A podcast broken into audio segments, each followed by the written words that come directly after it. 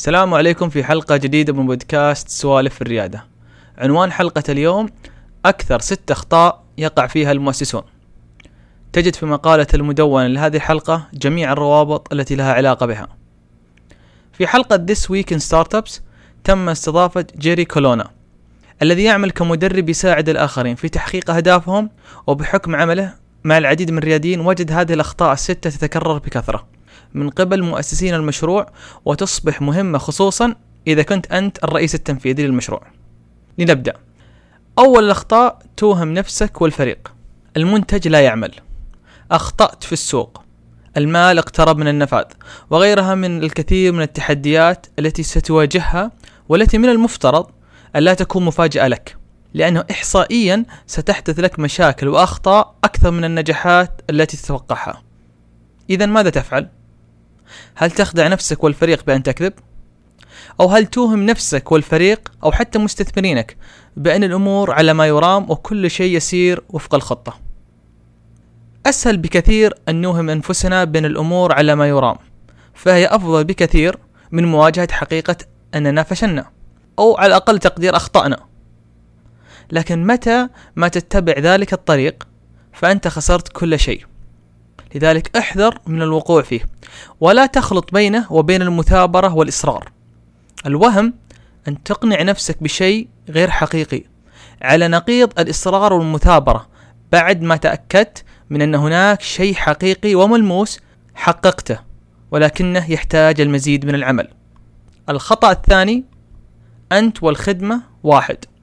هذه لها محورين. المحور الأول عندما تكون مهووس بالخدمة أو المنتج بحيث تكون كل حياتك ولا تدع أي مجال لحياة أسرية أو حياة خاصة بك. الأمر مرهق محبط ومدمر. لذلك كما ينصح جري بأن تقسم وقتك إلى ثلاثة أثلاث. الثلث الأول لك أنت الثلث الثاني لمشروعك والثلث الثالث لأسرتك وأصدقائك. المحور الثاني عندما ترتبط أنت بالمنتج أو الخدمة بهذه الطريقة يصبح الفشل أمر مخيف. لأنك أنت والمنتج واحد. لذلك ترى أن فشل المنتج هو فشل لك أنت أيضا كشخص.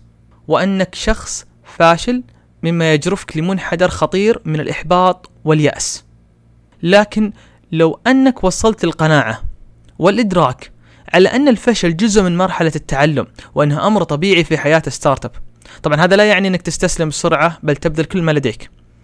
ولكن تيقن أن فشل المنتج لا يعني أنك فاشل بل يعني أنك سوف تتعلم من أخطائك وتعاود المحاولة مرة أخرى فهذا بكل تأكيد سوف يحررك. الخطأ الثالث عدم فهم مسؤولية الرئيس التنفيذي اللي هو ال CEO. يعتقد البعض بسبب أنه الرئيس التنفيذي فهذا يعني أنه يستطيع عمل أي شخص في الشركة أفضل من ذلك الشخص بسبب أنه الرئيس التنفيذي. وهذا التفكير خاطئ. دورك هو أن توظف ناس أفضل منك في عمل وظيفتهم. يشرح جيري أن سبب وقوع الناس بهذا الخطأ على الرغم أنه واضح يرجع في الغالب للخطأ الثاني الذي تحدثت عنه ألا وهو أنت والخدمة واحد.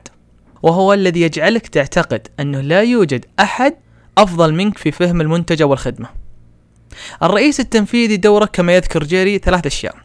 المحافظة على الرؤية البناء والمحافظة على الفريق وإعطاء الفريق ما يريدون لينجحوا في تحقيق عملهم. الخطأ الرابع عدم الوضوح. يذكر جيري أن عدم الوضوح من أكثر وأكبر الأخطاء التي تقع بها المؤسسون. والضحية في الغالب فريق العمل. مثلا ما هي وظيفتك؟ كيف تقيس النجاح في عملك؟ وعلى المقابل كيف ممكن أن تفشل؟ ما الذي ممكن أن يحدث لتفصل من العمل. كيف تريد من الناس أن تعمل؟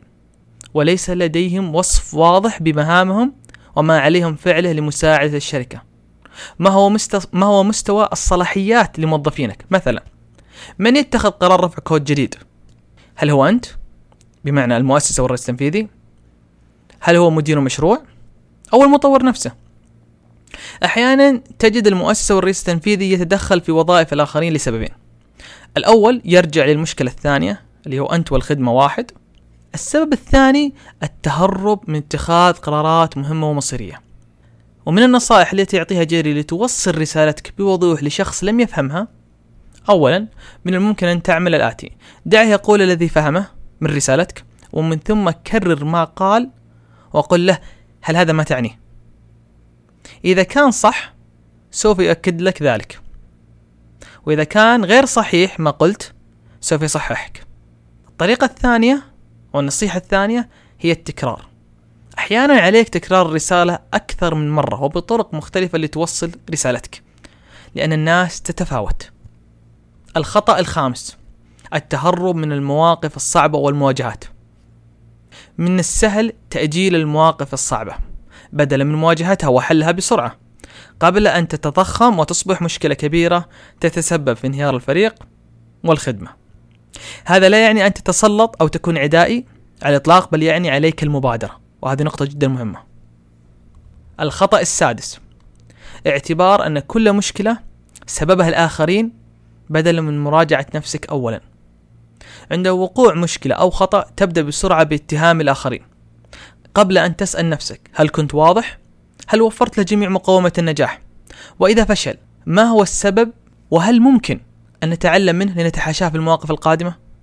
الفكرة هنا هي أن توازن بين الأمور فلا كل اللوم على الشخص أو عليك أنت واللوم أصلا كفكرة غير مجدي لأن ذلك يخلق بيئة توجه أصابع الاتهام لبعضها البعض بين أفرادها بدلا من التعاون معا ليتعلموا من أخطائهم والاحتفال بنجاحاتهم والآن لنراجع الأخطاء الستة أول توهم نفسك والفريق.